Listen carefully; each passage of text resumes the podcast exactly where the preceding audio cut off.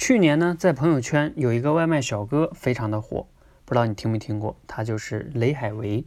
他去年呢夺得了第三季中国诗词大会的总冠军。如果你不了解啊，我给你简单介绍一点他的信息。他一九八一年出生在湖南的乡下，家境呢比较贫寒。二零零一年呢，中专毕业之后啊，他做了各种各样的工作，比如工人、服务员、洗车工、推销员等等等等哈。最后呢，当然他就做了这个外卖的小哥。期间呢，他去学了这个怎么学诗的呢？就是零四年的时候，偶然间呢，他去开始喜欢上了诗词。那比如说他怎么样去学诗呢？他在送外卖的过程中，等餐啊、休息的时候，甚至红绿灯，他都会拿出来诗集背一背。他一共呢，那个时候他能背了八百多首。后来呢，他就顺利的击败了很多的选手啊，夺得了冠军。那一下子当然就成为了红人了嘛，一时间呢也有很多的工作机会啊都来找他，比如说有的经纪公司呢联系他，希望把他包装成网红，有的文化旅游公司呢邀请他做代言人，甚至给出了百万年薪，但是他呢都一一的拒绝了。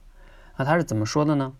他说啊，我不觉得自己呃算是一个网红，比起当网红呢，他说我更愿意呢去安安静静的去读书和背诗。因为当初呢，我背诗就不是为了红，如今红了呢，我也不会为了这个名利啊就放弃去读诗。后来他就去做什么了呢？这个啊值得我们去思考一下。他还在送外卖吗？嗯，没有。他选择呢去成都的一家教育培训机构呢当老师，负责干什么呢？就是编写这个诗歌的教材。这个教材要教谁呢？教一些孩子们。因为它可以利用这种对话和图片的形式啊，让孩子们感受到诗歌的魅力。当然，今天分享这个故事呢，听上去啊比较鸡汤，但是呢，因为它确实是真实的发生着，而且呢，他雷海为这个人呢，和我们大多数普通人更接近，甚至还没有我们基础好呢。但是呢，他却能取得这样的成就之后啊，依然选择去做他喜欢的事情，这个更值得我们去学习。所以，我们也要去思考一下啊，我们自己到底热爱什么呢？或者说什么叫热爱？我觉得从他身上啊，我们能获得一些启发。比如说，你为了做这件事儿呢，你可以克服重重的阻力和困难。你看看雷海为在送外卖的时候背诗得有多少的困难。同时呢，为了做这件事儿呢，你也可以抵制种种的名利上的诱惑。你看他成名之后呢，他能放弃那些名啊利呀，而去还是做他喜欢做的事情。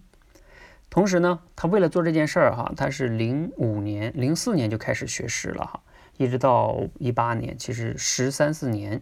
也就是说，他为了做这件事儿，他可以愿意投入十年，甚至是自己一生的时间去做。那这个呢，才叫热爱。我们自己哈，其实可以尝试给自己列一个你觉得你感兴趣的、可能会喜欢的事儿的清单，然后慢慢的去尝试，不要轻易的给自己设限，说，哎呀，我肯定是找不到。